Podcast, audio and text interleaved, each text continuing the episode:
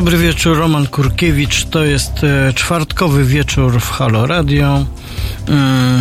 12 mm, grudnia, czyli 12 12.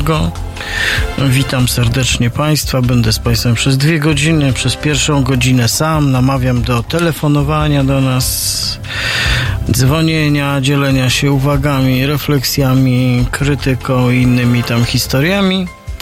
E, a potem będzie też gość.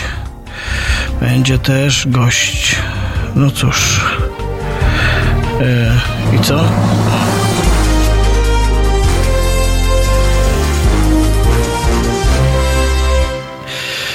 Dobry wieczór raz jeszcze, Roman Kurkiewicz. To jest e, czwartkowy wieczór w Halo Radio. E, przez tę godzinę będę z Państwem sam, więc też zapraszam do dzwonienia do nas 22 390 59 22 to jest numer telefonu mm, i e, przyniosłem ze sobą taką pomoc naukową. Pomoc naukowa wygląda tak.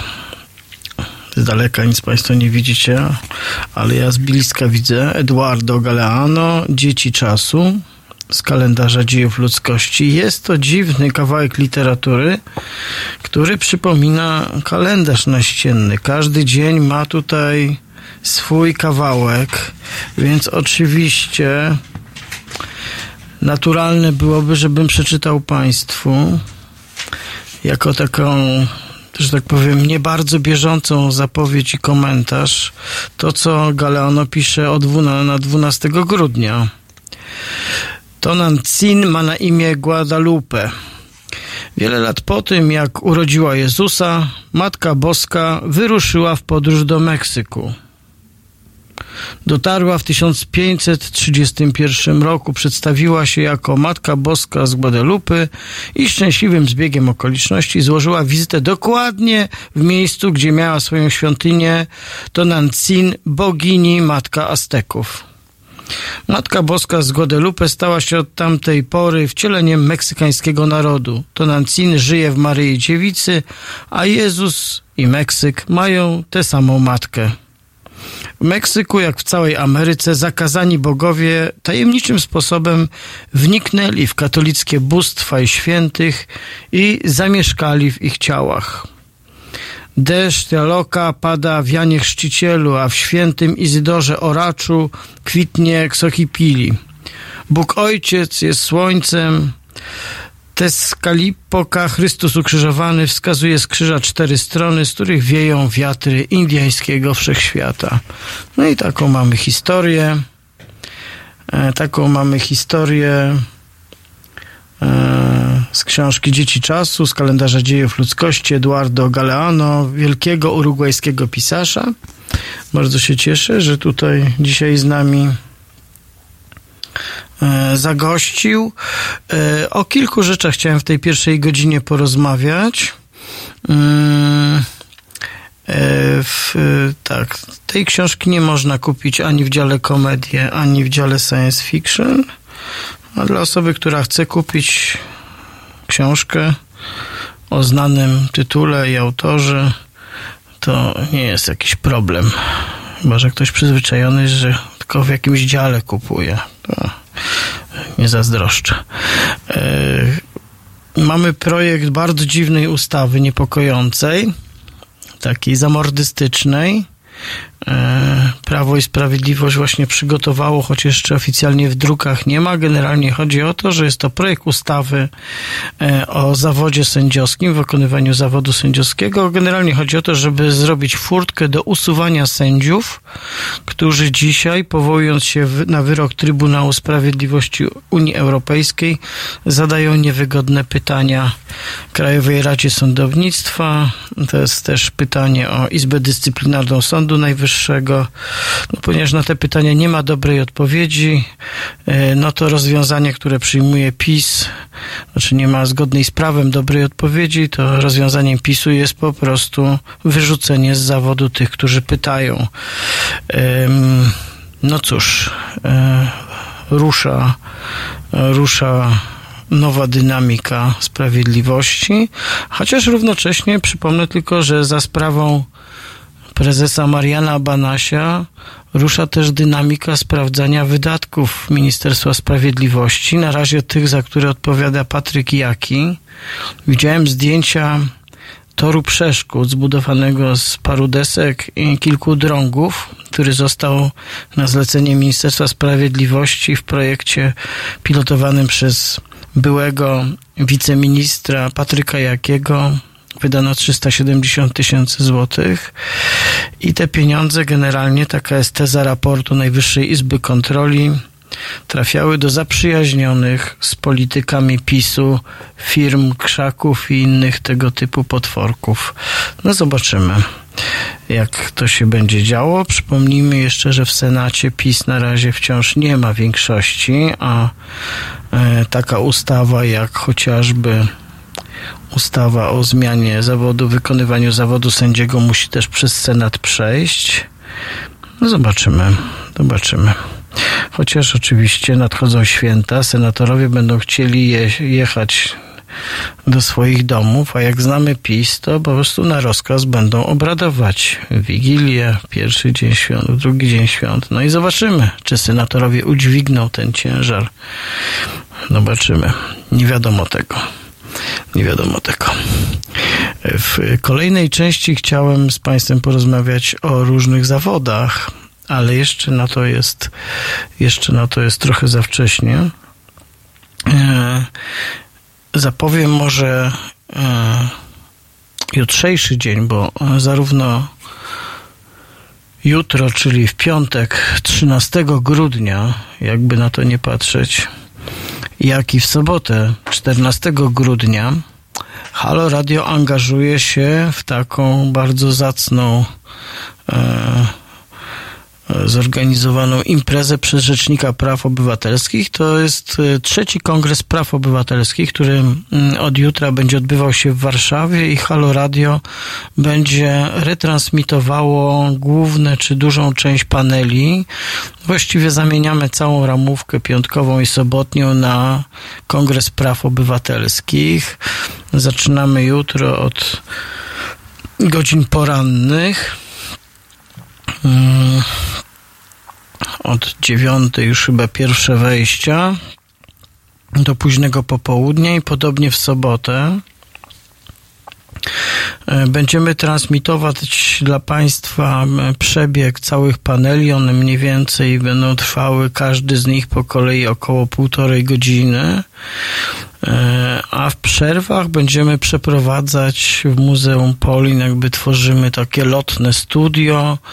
Muzeum Polin, Muzeum Historii Żydów Polskich, tam mm, będzie to wydarzenie miało miejsce. Tam będzie też nasze studio, gdzie będziemy zapraszać e, osoby, które w tych panelach biorą udział, są gośćmi, dyskutantami, bohaterami, e, fachowcami, ekspertami. Najróżniejsze tematy będą podejmowane. Teraz nie przeczytam Państwu dokładnej rozpiski, no ale na pewno zaczniemy od rozpoczęcia, czyli zaczniemy od otwarcia. To w tym uroczystym otwarciu będzie brał udział oczywiście Rzecznik Praw Obywatelskich Adam Bodnar, ale będzie też profesor Tomasz Grocki, marszałek Senatu, ale będzie też Ingeborg Sylson Gisla Dotyr z Biura Instytucji Demokratycznych i Praw Człowieka OBWE, będzie Wrache Grigorian, sędzia Trybunału Konstytucyjnego Armenii, no będzie mnóstwo różnych gości, a potem będą e, i sesje, i panele będzie, na pewno będziemy o in vitro rozmawiać i wiele innych, e, wiele innych tematów. Na stronie Rzecznika Praw Obywatelskich można sobie przeczytać cały e, przebieg i program dwudniowego kongresu. On też jest podzielony dla różnych grup, czyli niektóre tematy czy panele są zaadresowane albo dla prawników, albo dla działaczy, aktywistów, e, albo jeszcze dla innych osób. I można sobie wybrać. Można też oczywiście w e, wolny sposób w tym uczestniczyć. Chyba trzeba wysłać jakiegoś maila, żeby się tam zarejestrować ze względów tak zwanych bezpieczeństwa. No, ale to będzie kilkadziesiąt, e, kilkadziesiąt bardzo rozrzuconych szeroko e, tematów będą dyskusje o opiece psychiatrycznej nad dziećmi, będzie dyskusja e, o Wrocławiu jako mieście różnorodności, będzie o tym, jak się i dlaczego wypisać z Facebooka, będą sprawy klimatyczne, będzie będzie przestrzeganie praw obywatelskich w działalności służb specjalnych, będzie o dostępie do in vitro, będzie też o polityce penitencjarnej, ale to nawet nie w związku z tymi budowlami, które wznosi, wznoszono za inspiracji wiceministra Jakiego. Będzie oczywiście o prawach osób LGBT, mnóstwo różnych rzeczy i dużą część tych debat przez cały jutrzejszy dzień i przez sobotę będziemy dla Państwa będziemy dla Państwa transmitować. E, także serdecznie zapraszamy od jutro, od godziny dziewiątej. Znaczy zapraszamy w ogóle od godziny siódmej jutro. Będzie poranek, a po poranku będzie już będzie już właśnie kongres, trzeci kongres praw człowieka zorganizowanych przez biuro, przez Rzecznika Praw Obywatelskich. A teraz e, dla Państwa White Town i Your Woman. Halo Radio. Nazywam się Adam Bodnar, pełnię funkcję Rzecznika Praw Obywatelskich.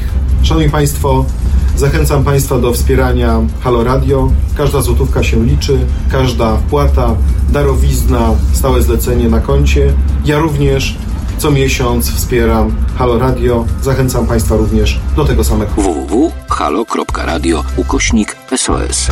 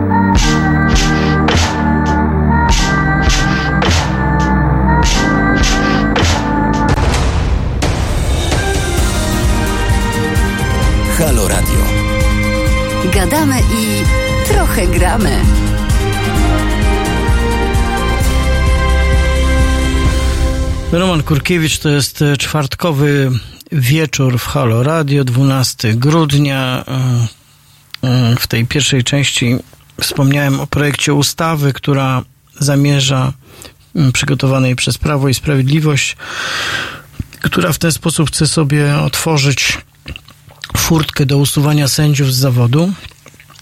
Są też komentarze, które tutaj mogę e, przeczytać e, prawników, na przykład e, doktor Mikołaj Małecki, karnista z Uniwersytetu Jagiellońskiego, powiedział, że właściwie tą ustawę można skrócić, opisać ją tak, że sędzia ponosi odpowiedzialność dyscyplinarną za stosowanie konstytucji, orzeczenia Trybunału Sprawiedliwości Unii Europejskiej lub Sądu Najwyższego.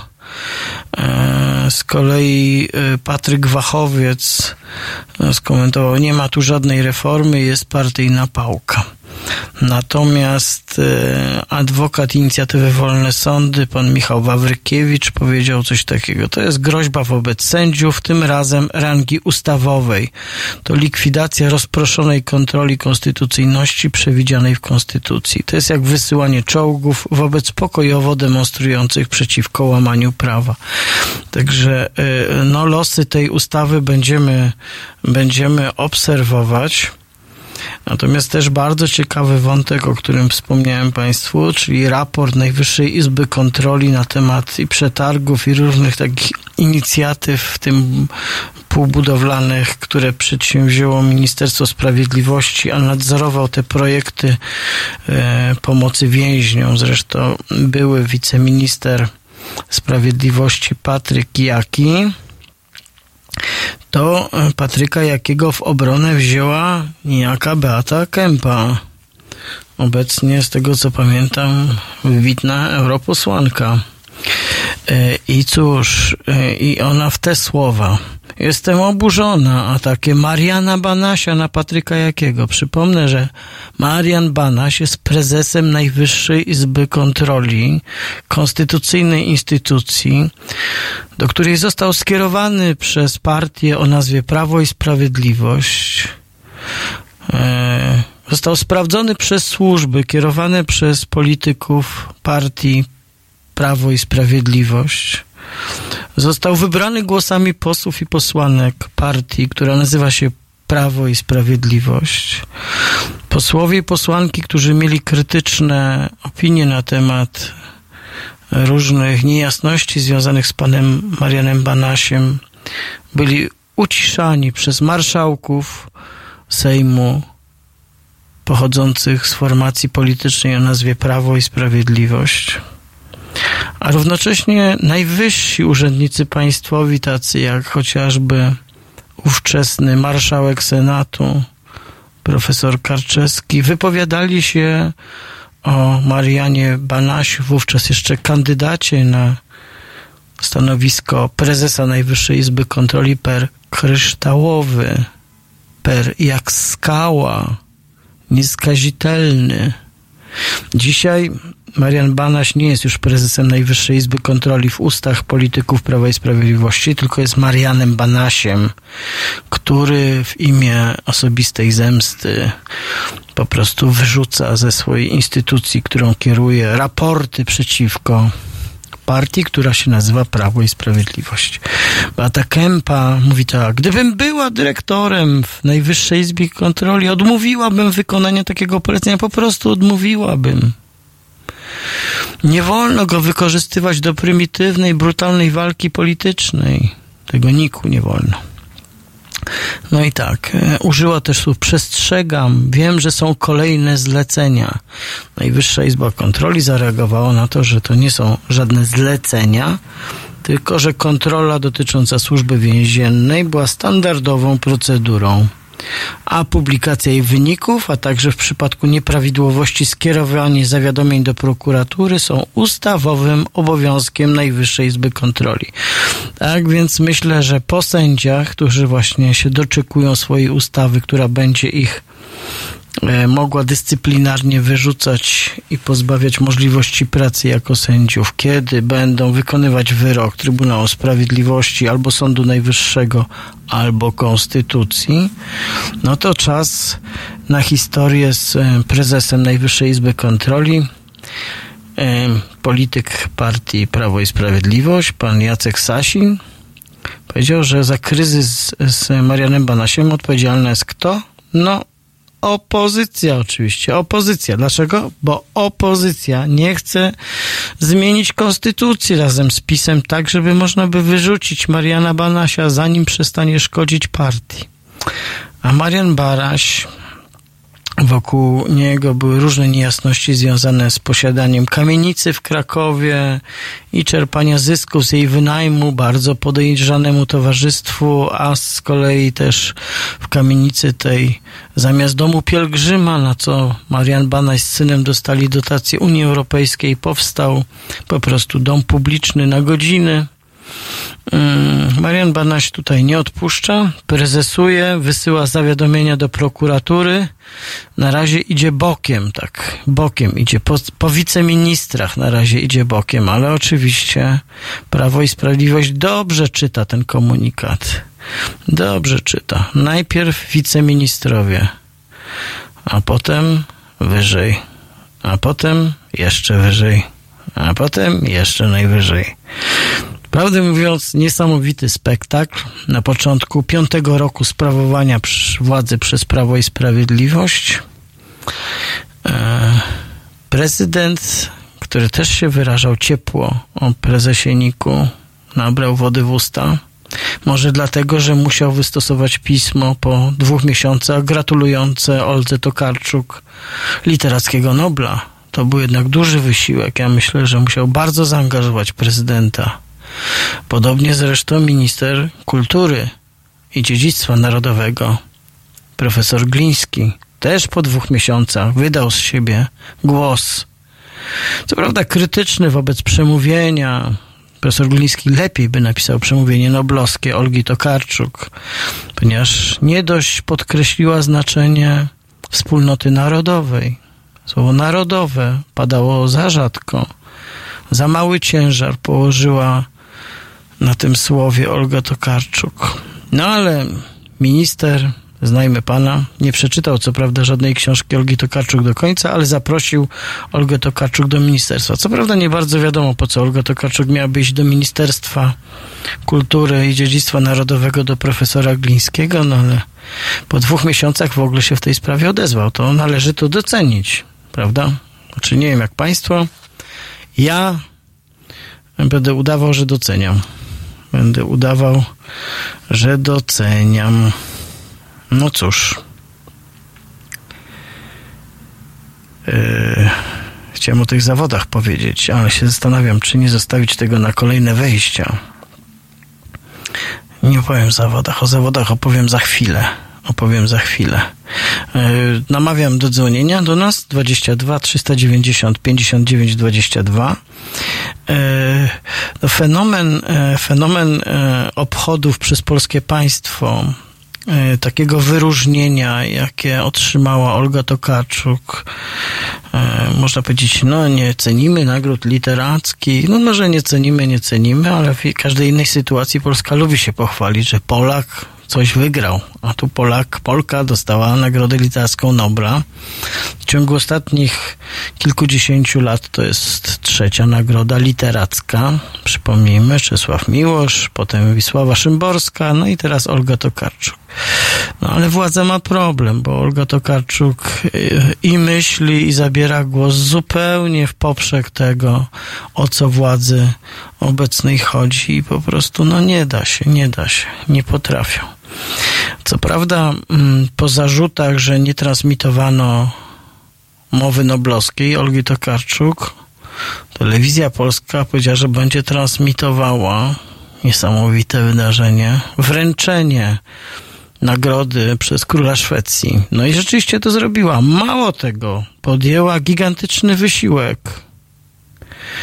Podjęła gigantyczny wysiłek, żeby wysłać e, żeby wysłać nawet tam swojego korespondenta. I wysłała korespondenta najbardziej kompetentnego ze wszystkich. Cezarego Gmyza. Korespondenta korespondenta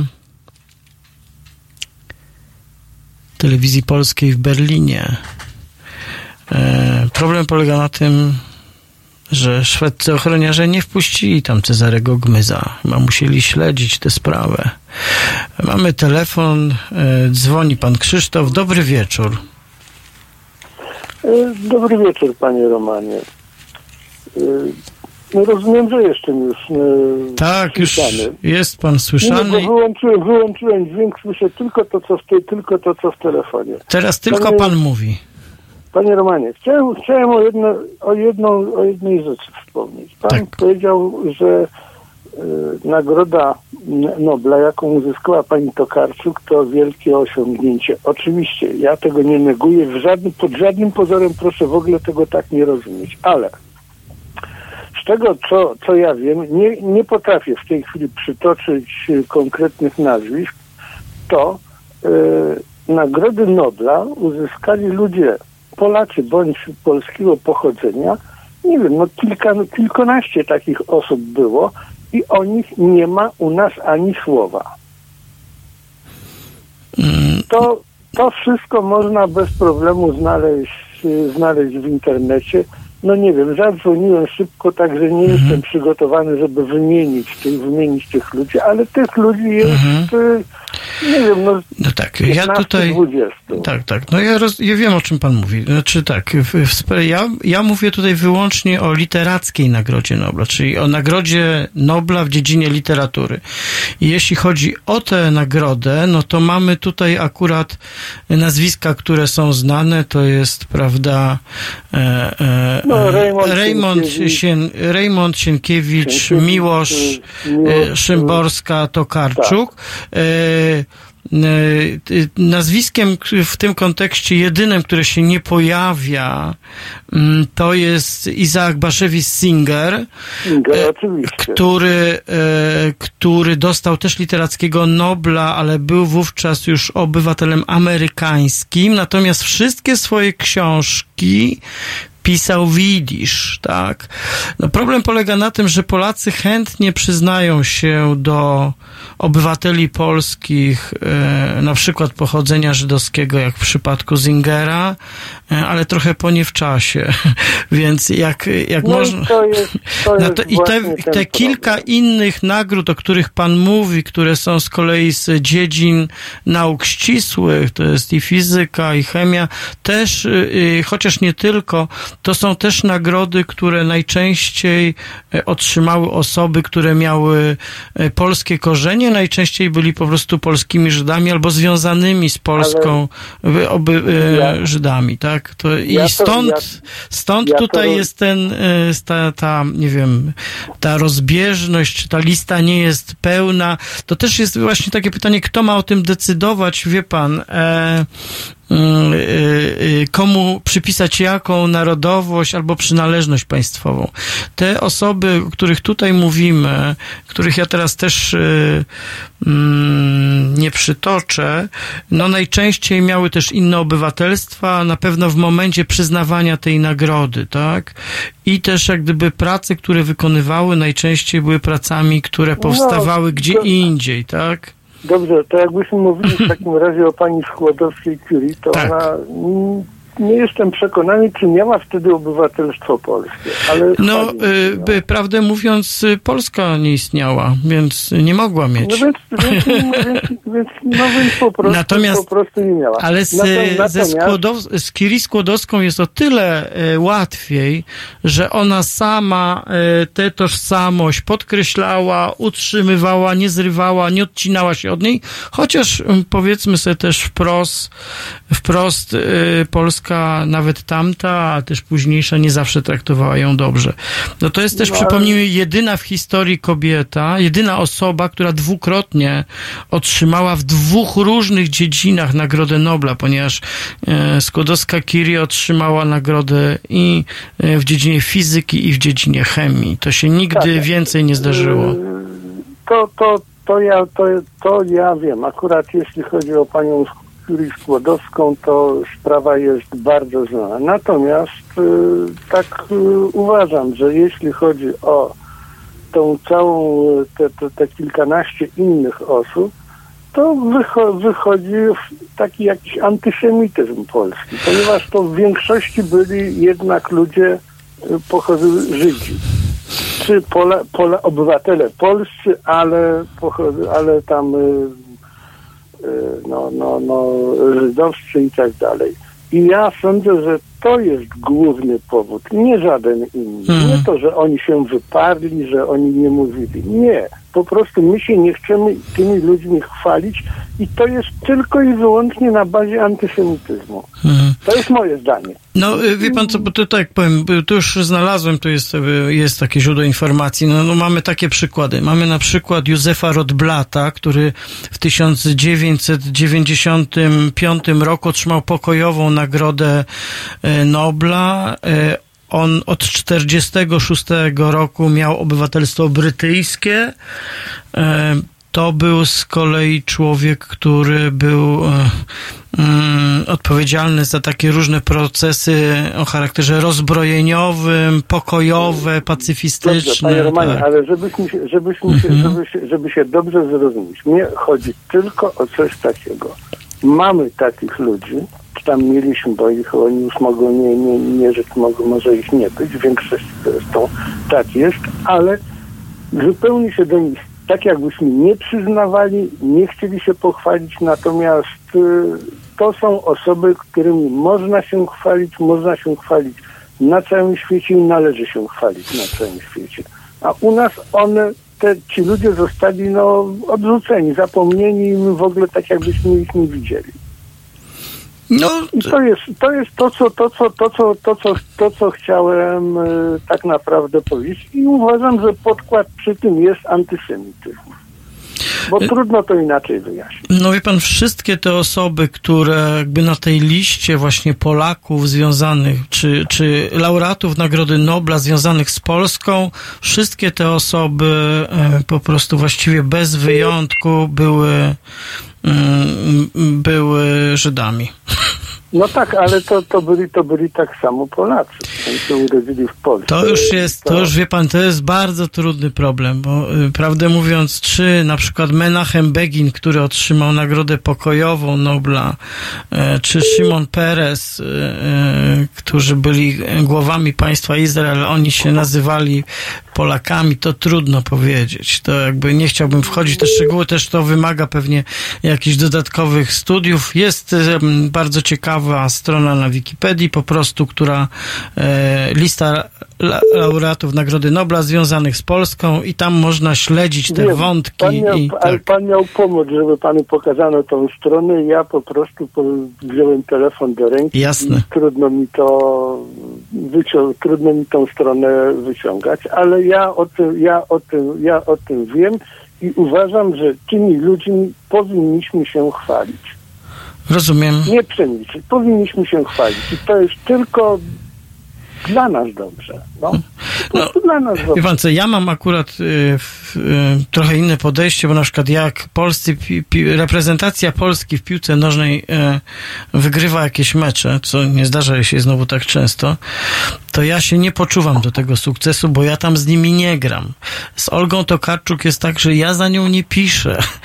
Tym bardziej... No, ale to, to... Więc to są tak naprawdę, to jest takie dokonania, to są dokonania rzeczywiście pojedynczych osób, które nie są samotnymi wyspami, mają swoją historię, swoje biografie, swoje ojczyzny, często nie jedną ojczyznę. E, I e, no to jest takie pytanie, jakby kim się kim i czym się możemy chlubić, chwalić, być dumni. E, no na pewno, e, wie pan, no z Olgą Tokarczuk, czy w ogóle z piszącymi po polsku, autorami, autorkami jest łatwiej, bo to jest e, z tymi dziełami często prowadzimy jakiś dialog, czytamy, one są obecne w naszym życiu, wtedy łatwiej się ucieszyć, tak? Tak, ale jest dużo, jest, jest, jest dużo osób, które nie wiem, już nie chcę mówić z jakich tam, z jakich tam powodów, tak jakby usiłowali negować istnienie tych ludzi. No, Miłość Szymborska, to w ogóle najlepiej, najle, naj, najlepiej wykreślić, jakby to Ziemkiewicz zdobył, albo tam jakiś inny, no to wtedy No tak. dopiero byłoby, dopiero byłoby osiągnięcie. Tylko akurat Ale tu mogę pana- nikt nie chce czytać. No, Tego mo- tu mogę- też nikt nie chce Tu czytać. mogę pana no. uspokoić, nie zanosi się. Nie, Nie zano- zanosi się? nie zanosi się, żeby A może tak, autorzy... zgło- ale proponuję, może tak zrobimy akcję w Halo Radio i zgłosimy. Nie. No ja to Taką- chyba się nie podejmę, bo jednak Nie? nie, jednak się nie podejmę. Wie pan, to jest tak, że e, instytucje polskiego państwa, właściwie ten pomysł, który pan teraz tutaj podrzuca, one podjęły ten wysiłek. Wie pan, on polegał na tym, że w 2016 roku Instytut Książki, czyli państwowa instytucja, wspierająca między innymi promocję polskiej literatury za granicą, wycofała się z tłumaczeń książek Olgi Tokarczuk i przerzuciła się na tłumaczenia książek Bronisława Wilcztajna, różnych e, e, esejów katolickich i tam poszła ofensywa taka, wie pan, finansowo-tłumaczeniowa. Niech pan sobie wyobrazi bez efektu. Nie, nie Żadnych nagród. Nie, nie, nie wierzę w to. Niestety, to, no, niemożliwe, no to jest po prostu, wie pan, to nie jest przypadek. Moim Nie, zdaniem no, oczywiście, to jest oczywiście, spisek. że żartuję, że, żar, że żartuję. Wiem, wiem że, to, że, to, że to poszło i to, to jest, nie wiem, no para wygwizdek, tylko że nawet gwizdka nie ma. No. Tak, najśmieszniejsze jest to, że kiedy Olga Tokarczuk dostała Nagrodę Literacką Nobla, to wtedy ministerstwo powiedziało, no my wspieraliśmy, tłumaczyliśmy, ale jak ta ekipa przyszła do władzy, to właśnie przestała to robić, bo przesunęła pieniądze na promowanie zupełnie innych e, autorów. Wie pan, e, Nagroda Literacka Nobla została przyznana w momencie, kiedy odbywały się największe targi książki na świecie we Frankfurcie. I polskie stoisko było kompletnie nieprzygotowane do tego faktu, nawet jak to się wydarzyło. Nie miało nic, nie było w stanie wydrukować ulotki informacyjnej, zrobić listy tłumaczeń, no po Ale prostu nic. To, świad, to świadczy raczej o czymś innym, świadczy o słabości tej kadry, która tam jest. No, Bo jeżeli pan, tam byli, jeżeli tam byliby odpowiednio obrotni ludzie, to ja sądzę, że po 12 godzinach byłby ten materiał doskonale przygotowany, opowiedziany. i tak e, wie pan, co to musiałaby być tak zwana wola polityczna. Myślę, że to było coś, czego akurat na pewno tam nie, Nie było. Nie było. No, no tak, na tym, na, tym, na, tym, na tym to polega i, i nie wiem, uważam, że wszyscy tylko na tym tracimy. No niestety, no niestety, niestety tak, tak, je, tak jest. No. Bardzo mam- dziękuję. Dziękuję bardzo. bardzo. dziękuję za ten głos i za ciekawą rozmowę na temat wątków, które się tu urodziły. No ale to, to warto to podkreślać. Także bardzo dziękuję. Pan Krzysztof y, do nas dzwonił. To teraz co Red Hot Chili Papers. Proszę bardzo. Zapraszam i za chwilę wracamy do rozmowy.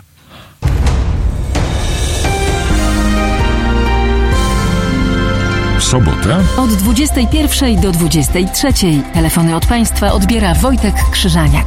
Rozmowa, dialog, zrozumienie i żadnej agresji. 21-23. www.halo.radio. Słuchaj na żywo, a potem z podcastów.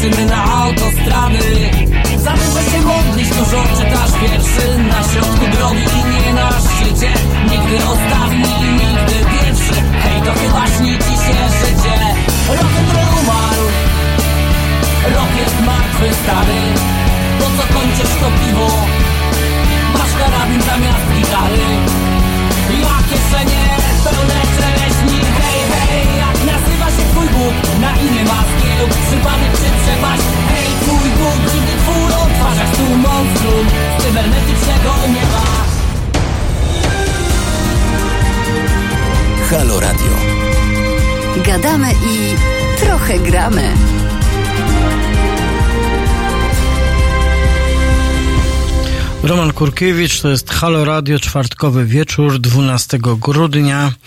Zbliżamy się do godziny 22. Obiecałem Państwu, że jeszcze parę słów powiem o zawodach. i o zawodach. To nie są zawody w czymś, tylko zawody, które wykonujemy, prace, które wykonujemy, a właściwie chciałem e, krótko tylko przedstawić taki e, zarysy e, badań sondażowych, które zrobił CEBOS czyli instytucja badania opinii publicznej i właśnie e, oni robią takie badania co jakiś czas, które się nazywa hierarchia poważania zawodów. No i zawsze to jest ciekawe, żeby powiedzieć, które zawody Polacy i Polki poważają, a które poważają bardzo słabo, czyli można powiedzieć wprost nie poważają. Więc wyobraźcie sobie Państwo, że poważają e, następujące zawody Polacy najbardziej. Wygrywa od wielu lat tę listę strażak. Czy w ogóle strażacy. Strażacy są u samej góry. Potem są pielęgniarki. Potem są robotnicy wykwalifikowani. Potem górnicy Potem załapuje się profesor uniwersytetu. Potem lekarz, nauczyciel, inżynier pracujący w fabryce i potem rolnik. Potem jest tak zwana strefa środkowa, którą chwilowo pominę i zacznę teraz od dołu tej drabiny, czyli kogo nie poważamy. Chyba, że mamy telefon, tak? Bo mamy telefon, dzwoni pan Piotr, no to oczywiście rozmawiamy z panem Piotrem. Dobry wieczór, panie Piotrze. Dobry wieczór, dobry wieczór, dobry wieczór. Ja przepraszam, że ja wtrynię się jeszcze w, to, w stary w, temat. W starym temacie, tak, bo ja tutaj chciałbym w pewnym sensie wyrazić zdanie swoje, ale nie tylko, y, bo y, wydaje mi się, E, ja tu zacytuję wpis e, Mateusza z czatu. Polski naród, tutaj to biorę w cudzysłów, ma problem z czymś takim jak chwalenie się w ogóle. Jest to uznawane za coś negatywnego. Taka mentalność jeszcze ze słusznie minionych czasów, bo nie nazwę tego po imieniu, jak to się nazywało ten, ten czas. Mnie się wydaje, że Nagrody Nobla są pewnym takim e, chwilowym nastrojem, eufemicz, powiedzmy, entuzjazmem narodowym w wielu przypadkach, prawda? Dla, dla Polski ogromne znaczenie miała nagroda dla Wałęsy w tamtym czasie, ale jakoś to wszystko potem przemija dosyć szybko, no bo, ale jak? To no coś ktoś lepszy od nas? Ale jak? Wydaje mi się, że tutaj tkwi ten główny problem, że nie pamiętamy. Oczywiście pomijam tutaj fakt, że zbyt wiele y, jak gdyby okazji do takiego y, do takich osiągnięć nie mamy. To jest jeszcze inna sprawa, jakbyśmy wzięli statystyki pod uwagę, prawda? Które kraje przodują w Noblach, a które jak gdyby mają słabiej. No wiadomo, są też takie kraje, które nic nie mają, no i co z tego? Prawda? I mają się całkiem nieźle. Ja nie wiem, czy Chorwacja, czy jakaś Słowenia, y, nie umniejszając ich roli, w ogóle ma jakiegokolwiek Nobla, no bo zbyt krótko istnieją. Więc tutaj osiągnięcia własne są dla nas jak gdyby takim trochę kłopotem. Jak do tego się przyznać? Ja już nie będę podejmował tematu antysemityzmu, bo to już, to już powiedzmy, że jest wszyte w, e, e, w krew ludu tej ziemi, szczególnie po, drugiej, po pierwszej wojnie światowej, a po drugiej to już do bólu w trakcie drugiej, po, po drugiej do bólu. E, no więc to wstyd się przyznawać, nie? Mhm, Generalnie do osiągnięć wstyd się przyznawać. I pamiętamy, mówi się o tym polskie bagienko, polskie piekiełko, jakkolwiek byśmy tego nie nazwali. To jest, i, i, i teraz całkiem do, do pierwocin. Moim zdaniem pokutuje cały czas kultura folwarku. Niestety. No, Karbowy wyszedł ponad nas, tak? Hmm. Ale podpadł był ekonomowi i teraz jest też tak jak my. To my go jeszcze dodatkowo. Wie pan co, czytałem bardzo ciekawą, e, bardzo ciekawą rozmowę z e, człowiekiem, który był dyrektorem Uniwersytetu Lodowego w takiej wiosce, w której wychowała się Olga Tokarczuk, a, tak, oboje, tak. a oboje rodziców Olgi Tokarczuk pracowało w tym Uniwersytecie Ludowym, który był tak, takim tak. domem kultury. To jest, I to, to co, odkrycie miesiąca. I, i to on, on nosił piękne nazwisko Teichma, a jego brat był ministrem kultury tak, w PRL-u. Tak, dokładnie, dokładnie. Ale to, co chciałem w kontekście pańskiej wypowiedzi przytoczyć, to, że on powiedział, że rodzice Olgi Tokarczuk, którzy oboje mieli wyższe wykształcenie, bo prowadzili tam bibliotekę, warsztaty, różne zajęcia. Mama była polonistką, że oni mieli jakiś niesamowicie piękny stosunek do tych dzieci ze wsi, w takim sensie, że potrafili... Do potrzeby rozwijania ich Tak, tak, że to było, to było coś niezwykłego, No, ale więc... to, też, to też nie jest, wiesz, Mm. e, przepraszam najmocniej Romanie, bo ja... A, możemy sobie na dziękuję ty temu mówić. Ja jestem za. ciebie I zawsze mówiłem do ciebie na. Jeszcze starszy? Ba, ba, ba. No jasne, że tak Niemożliwe. Ludzie tyle nie żyją. Żyją, żyją dłużej. Moja mama A. żyła 93 lata, więc A. nie ma źle. Tak, ja zamierzam też. E, Ja, ja chciałbym powiedzieć, że ale to jest oczywiste, bo to jest po, po, pozytywizm, tak? Myśl pozytywistyczna, to jest, to jest praca u podstaw. To u wielu ludzi nadal trwa do dzisiaj dnia. Ja mam to w sobie, że gdziekolwiek idę, tam nauczam to, to czego wiem. Akurat teraz ostatnio temat prostaty jest moim ulubionym, więc na ten temat nauczam. Halo panowie słuchający, prostata się kłania, urolog. No dobra. To tak, to już rzeczywiście, powiedziałbym, dygresja poszła w całkowicie niespodziewanym kierunku. No ale to akurat jest kierunek dla każdego mężczyzny ważny. Yy, I dla jego partnerki, partnera tak samo, tak samo. E, Więc edukacja u podstaw, prawda? To jest pozytywistyczne podejście, które bardzo cenię, bardzo szanuję. Uważam, że e, konieczne jest na tej ziemi. Konieczne wśród ludu tej ziemi. Okej, bardzo dziękuję za odeszli. Przepraszam. Bardzo- Koniec. Dziękuję. Bardzo dziękuję, kłaniam się. Dobrego wieczoru. Żeby zamknąć wątek jeszcze e, tutaj tej rozmowy noblowskiej, to tutaj pani Ewa napisała e, coś niestety, z czym muszę popolemizować, czyli w PRL-u dużo dobrego mówiło się o Miłoszu, choć nie było im z nim za bardzo po drodze. No, prawdę mówiąc, e, nie, nie było tak. Znaczy, do Nobla po prostu nie mówiono nic. Do Nobla nie mówiono nic, nie ukazywały się jego książki, więc Pani Ewo nie bardzo tak było. A wiem, co mówię, bo. E, no tak. Po Noblu, po Noblu w rzeczy samej ukazały się najpierw tom wierszy, wybór wierszy, potem e, takie wiersze wybrane, większy. Dolina Issa akurat była rzeczywiście bardzo bezpieczną e, książką politycznie, więc ona się ukazała. Natomiast do końca lat 80., czyli do przełomu, te niektóre z książek Miłosza, które się ukazywały w Polsce, e, ukazywały się na przykład z ingerencjami cenzury, które były zaznaczane w tekście, także nie było aż tak. Czyli ostatnie kilka lat, e, czyli lata 80. po Noblu, e, właściwie do to wtedy, to wtedy rzeczywiście się ukazało kilka książek. Był złoty okres, czyli to był, przypomnę, e, Miłosz dostał Nobla w 80 roku, czyli przez niecałe półtora roku ukazało się sporo książek, e, bo była odwilż. Mamy jeszcze jeden telefon. Tak, dobry wieczór. E, Dobry wieczór. Dariusz z tej strony. Witam pana Dariusza serdecznie. Ró- Również witam serdecznie. Ja chciałbym się jeszcze odnieść do, do e, telefonu mojego poprzednika, do pana Piotra. Jasne, zapraszam. E, Niekoniecznie zgadzam się e, z takim podejściem, że my jako naród nie, nie, nie lubimy się chwalić. E, Uważam, że to wynika bardziej z tego, e, kim się chwalimy, kim się chwali obecna władza, e, kim się nie chce chwalić obecna władza. E, I to jest tak naprawdę e, gwóźdź programu e, w tej sytuacji. E, Jeżeli e, na przykład była mowa o, e, o prezydencie Wałęsie, że był noblistą i że w swoim czasie miał wielkie e, poparcie. E, ludzie byli szczęśliwi z tego powodu, że, że, dos, e, że dostał nagrodę, pokojową Nagrodę Nobla.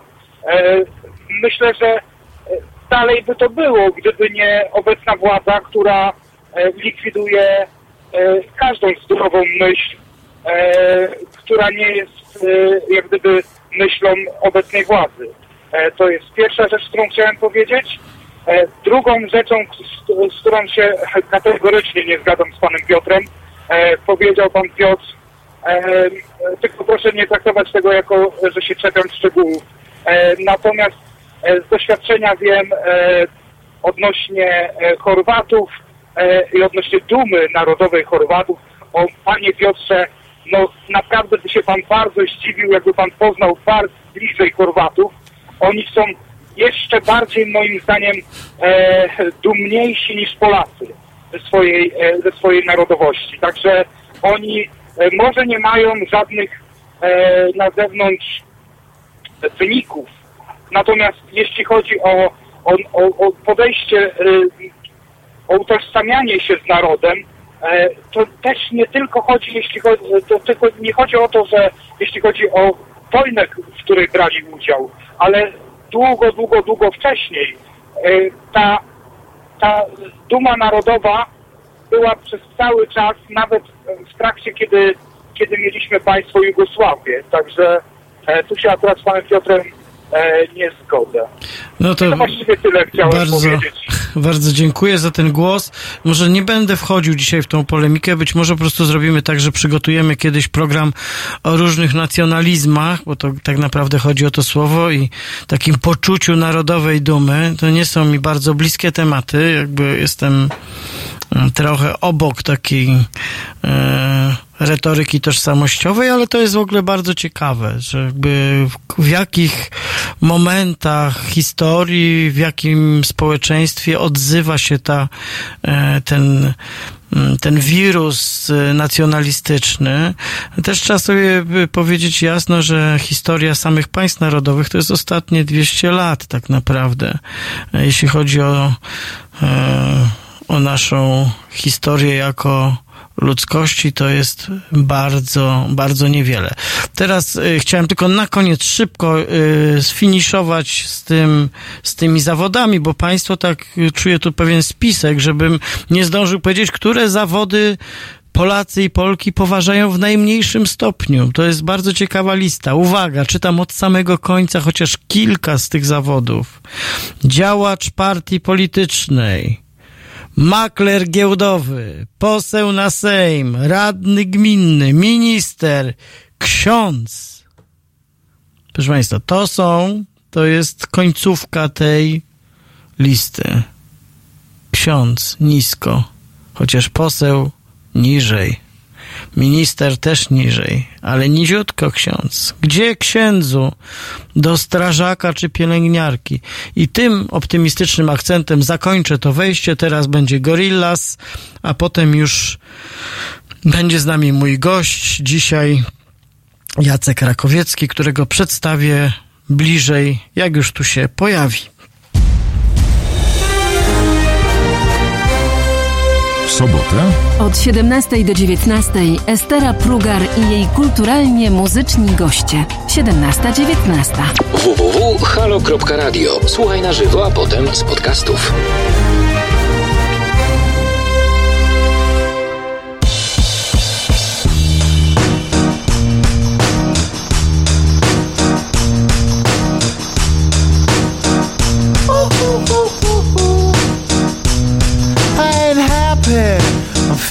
Glad I got sunshine in a bag. I'm useless, but not for long. The future is coming on. I ain't happy.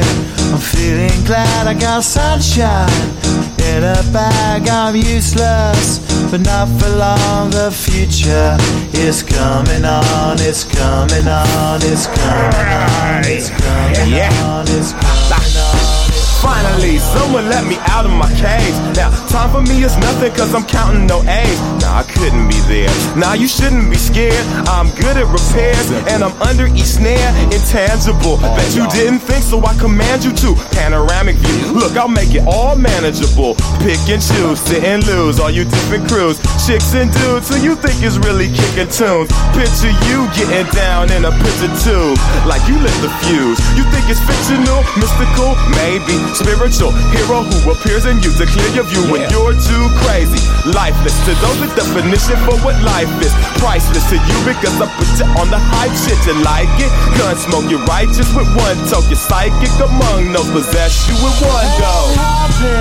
I'm feeling glad I got sunshine in a bag. I'm useless, not for long. The future is coming on. Happy. I'm feeling glad I got sunshine in a bag. I'm useless, but not for long. The future is coming on, it's coming on, it's coming on, it's coming on, it's coming on. The essence, the basics. Without it, you make it. Allow me to make this child like your nature. Rhythm, you have it or you don't. That's a fallacy. I'm in them. Every sprouting tree, every child of peace, every cloud and sea. You see with your eyes and see destruction and demise, corruption in the skies from this fucking enterprise. Now I'm sucked into your lies through rust, so not as muscles, but percussion to provide with me as a guide. Y'all can see me now cause you don't see with your eye. You perceive with your mind. That's the inner. So I'ma stick around with Russ and be a mentor. Bust a few rhymes so motherfuckers remember what the thought is. I brought all this so you can survive when law is lawless. Feeling sensations that you thought was dead. No squealing, remember that it's all in your head. I ain't happy. I'm feeling glad I got sunshine in a bag. I'm useless, not for long. The future is coming on. Ain't happy. I'm feeling glad I got sunshine in a bag. I'm useless, not for long. My future is coming on. It's coming on. It's coming on. It's coming on. It's coming on. Future is coming on. It's coming on. It's coming on. It's coming on. It's coming on. My future is coming on. It's coming on. It's coming on. It's coming on. It's coming on. My future is coming on. It's coming on. It's coming on. My future is coming on. It's coming on. It's coming on. My future is coming on. It's coming on. It's coming on. My future.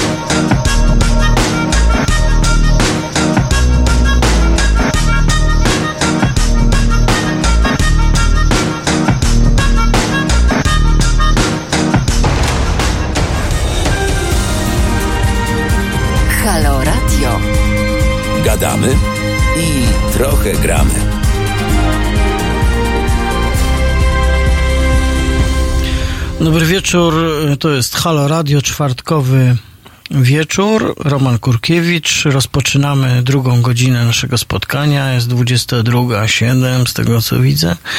I jest już ze mną mój gość dzisiejszy, Jacek Krakowiecki. Dobry wieczór. redaktor Jacek Krakowiecki, obecnie e, pełniący innymi taką funkcję koordynatora Consilium Civitas, to samej instytucji związanej z uczelnią, czyli z Kolegium Civitas, to jest z kolei moja uczelnia, w której ja też pracuję. E, Opowiesz sam i o wydarzeniach, które Consilium Civitas przygotowuje w najbliższym czasie, bo to jest bardzo ciekawe. A oprócz tego jest też e, współautorem programów portalu, tak możemy powiedzieć, obywatele.news. Tak jest. E, No to wróćmy do tego Concilium Civitas. Już mówię, to jest taki pomysł e, stworzony przez kilku polskich profesorów z e, zachodnich uczelni, wybitnych profesorów i Jacka Żakowskiego, czyli twojego poniekąd szefa w katedrze dziennikarstwa. Konkretnie, nie bójmy się tego słowa. Kolegium, kolegium. Mój kierownik.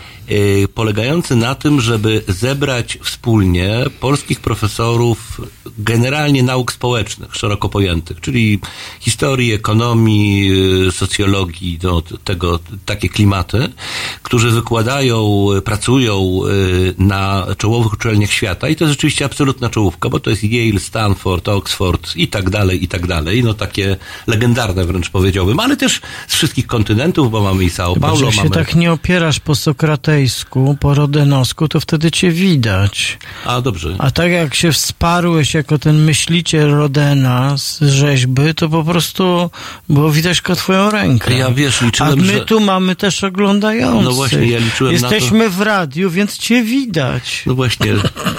Ja jako dziecko chodziłem często do radia, bo moja mama była redaktorem czasu przyzwyczai... polskiego radia i się przyzwyczaiłem jednak, że przynajmniej tej facjaty nie trzeba oglądać. To se ne wrati. No właśnie.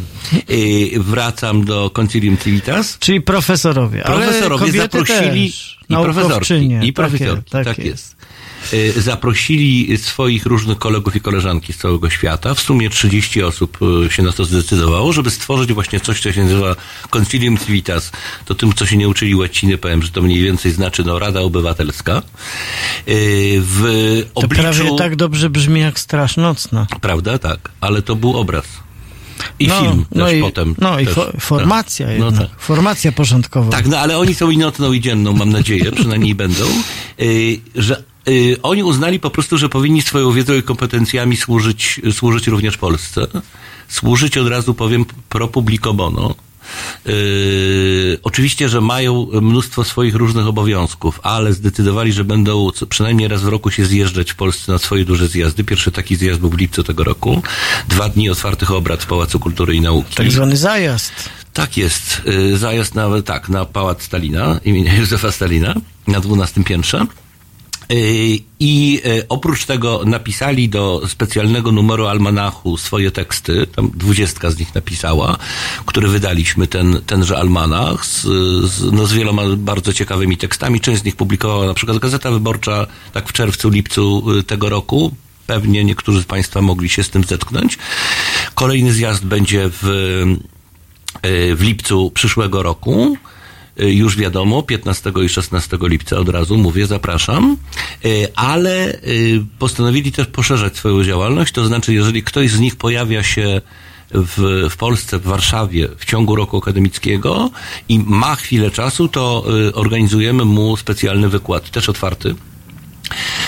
Taki wykład już miała, i to się nazywa Ambasada Concilium Civitas, taki wykład miała już profesor Marta Figlerowicz z Yale, a w, w, nie w najbliższy, bo nie jutro, tylko w piątek za tydzień, 20 grudnia, będzie miał profesor Michał Kosiński ze Stanfordu. No to jest postać absolutnie wybitna i bardzo rozpoznawalna w, w świecie nie tylko nauki, bo w świecie polityki również, że już o medialnym nie wspomnę, bo to jest ten człowiek, który opracował e, pewną metodę, którą bez jego wiedzy i zgody posłużyła się firma o nazwie Cambridge Analytica i użyła to między innymi w, do wpływania na, na głosy wyborców w, w, ostatnich wyborach prezydenckich w Stanach Zjednoczonych. No tak, bo yy, bo pan Kosiński pracował wcześniej właśnie w Bry Wielkiej Brytanii, Tak. czyli w, w Oxfordzie czy w Cambridge?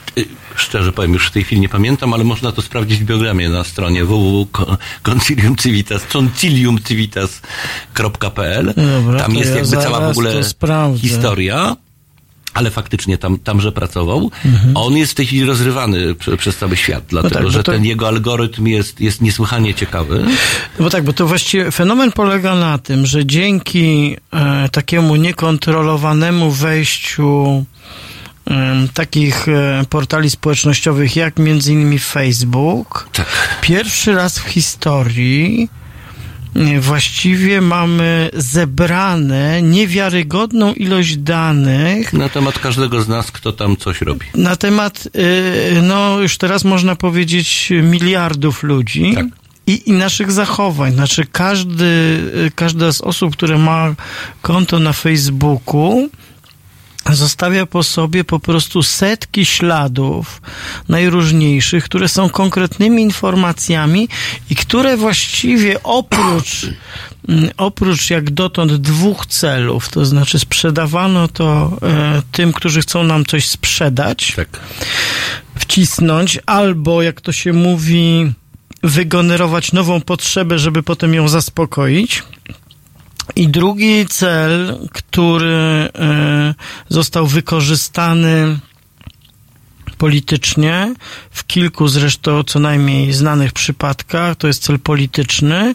No i mówimy tu głównie o kampanii Donalda Trumpa E, i polegało to na tym, że jak twierdzi Facebook, wykradzione kilkadziesiąt milionów kont, ale równocześnie dane tych, którzy byli znajomymi tych, których konta Tak e, e, skradziono, zostały wykorzystane do takiego zbudowania profilu, określenia tego, kim jest osoba i to właściwie e, Cambridge Analytica, dopóki się tym chlubiła, mówiła, że mamy właściwie przeanalizowanych wszystkich wyborców w Stanach.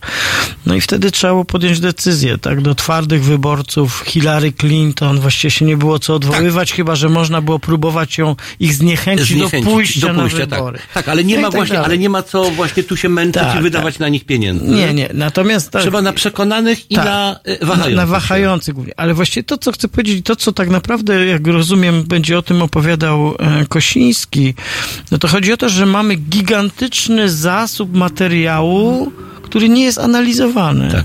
Bo wiedza zebrana przez portale społecznościowe tak naprawdę może nam przemodelować wiedzę o człowieku, o gatunku Znaczy, czy nie jest analizowane, to my nie wiemy. Znaczy, Właśnie inaczej, Prawdopodobnie wiemy, już jest analizowane. Wiemy, nie wiemy przez kogo, w jakim celu e, i e, no i wiemy tylko, że bez naszej zgody. Tak. No niemniej Ponieważ- Kosiński to jest w ogóle wybitna postać, do tego muszę powiedzieć świetny mówca, bo on już występował u nas w lipcu, y, jest y, takim showmanem, ale w takim bardzo dobrym tego słowa znaczeniu i też bardzo komunikatywnie mówi, tak? To znaczy nawet laik, który nie wiem, nie zna jakiejś terminologii naukowej, czy właśnie internetowej, y, dobrze, dobrze zrozumie, więc bardzo zachęcam do przyjścia na ten wykład, on jest otwarty, trzeba się zarejestrować, ale jak mówię, wystarczy wejść na naszą stronę albo na fanpage, żeby się dowiedzieć tam wszystkiego, jest wydarzenie na ten temat. No to jest postać taka, z którą się chcą spotkać politycy z całego świata. Ja mogę anegdotycznie opowiedzieć historię e, taką, zresztą z którą Kosiński potem miał kłopoty. Otóż by tej klasy naukowcy są bardzo często zapraszani na różne wielkie inne uniwersytety, właśnie na, na wykłady. I on dostał też takie zaproszenie na któryś, e, nie wiem, czy to był Łomonosow, czy inny, ale na któryś z dużych uniwersytetów moskiewskich, więc pojechał oczywiście, bo naukowcy też z tego żyją. To są płatne na ogół i to dobrze płatne wykłady. No i wszedł na salę i zdębiał, bo cały pierwszy rząd był zajęty przez cały rząd rosyjski.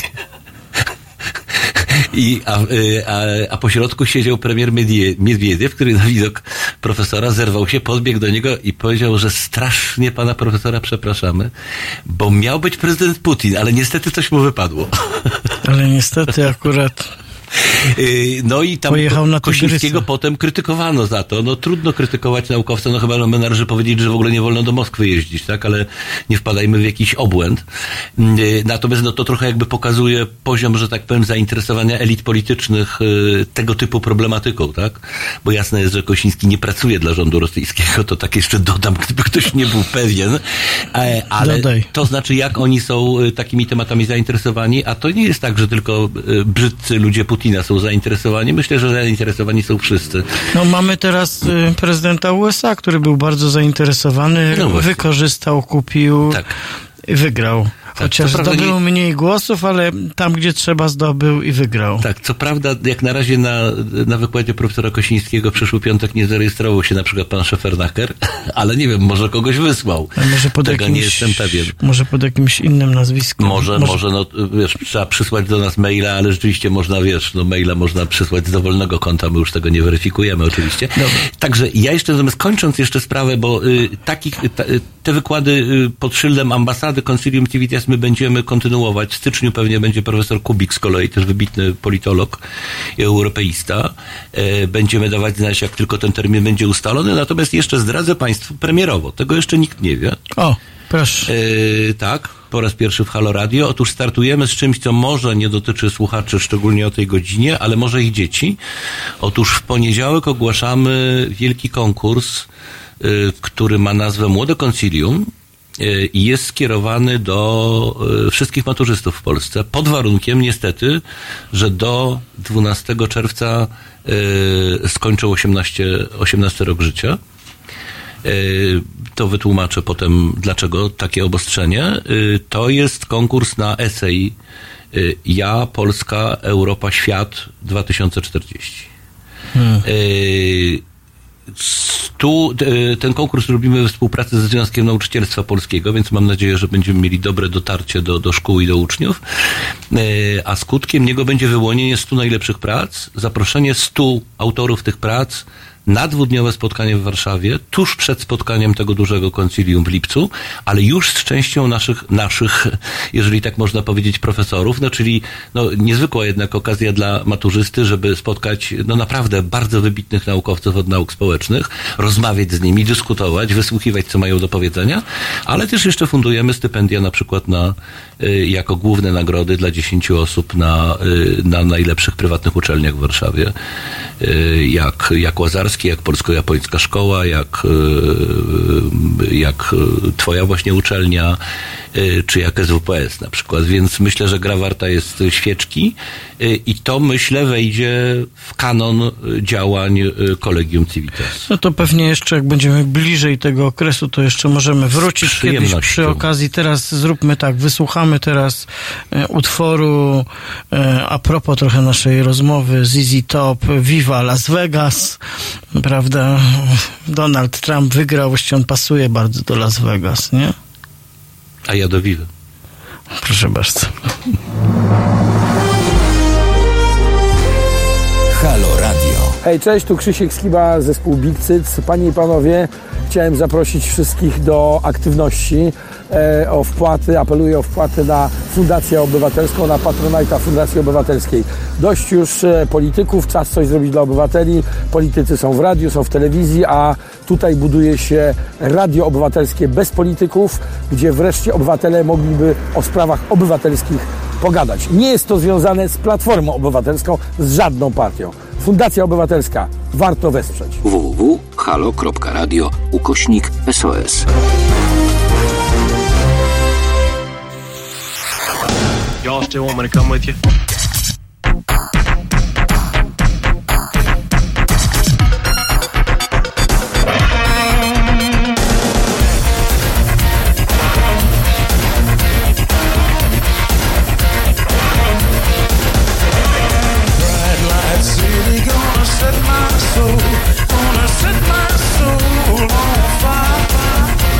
There's a